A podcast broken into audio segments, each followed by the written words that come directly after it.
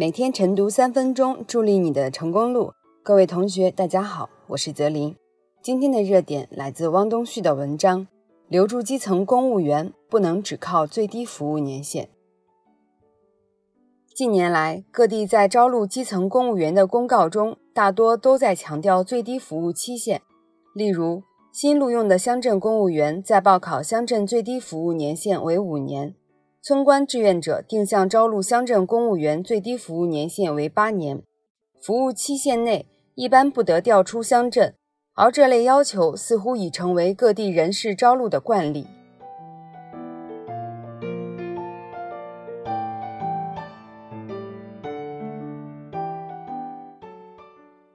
设置最低服务年限的初衷，无非是想留住人才。的确，现实语境下。基层时常陷入留人难的尴尬，待遇低、离家远、责任大、平台小、任务重、配套设施不完善等等原因，都可能成为基层公务员，尤其是年轻公务员逃离围城的理由。因此，各地人事部门纷纷通过最低服务年限来限制基层公务员调离乡镇，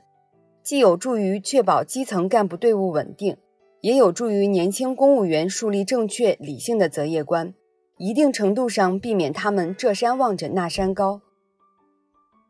不过，人往高处走，水往低处流，追求进步是每个人内心不屈的渴望。在年轻公务员身上，这种渴望尤为迫切，渴望到更高的平台，待遇更好的岗位，设施配套更完善的地区，发挥聪明才智，这是人之常情。毕业时正是青春飞扬的年纪，但几年服务期限结束。大多年轻公务员已近甚至已过而立之年，对于多数停留在科级以下的基层公务员而言，如果没有相应的发展契机，也许就只能在乡镇工作生活一辈子。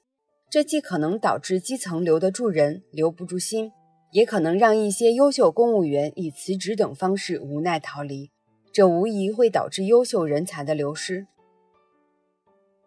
全国组织工作会议指出。要真情关爱干部，帮助解决实际困难，关心身心健康。对基层干部，特别是困难艰苦地区和奋斗在脱贫攻坚第一线的干部，要给予更多理解和支持。因此，要让这些年轻公务员在基层干得安心顺心，不能简单依靠最低服务年限，还需要汇聚更多的幸福感与获得感，让他们生活有甜头，干事有劲头。事业有奔头，这可以从物质和精神两个层面予以化解。物质层面要为他们的工作生活提供力所能及的便利，比如为他们提供食宿等生活所需，让他们切实感受到基层留人的诚意，为他们的担当作为扫除后顾之忧。另一方面，要进一步畅通基层优秀干部上升渠道，对有培养前途的优秀年轻干部，要不拘一格，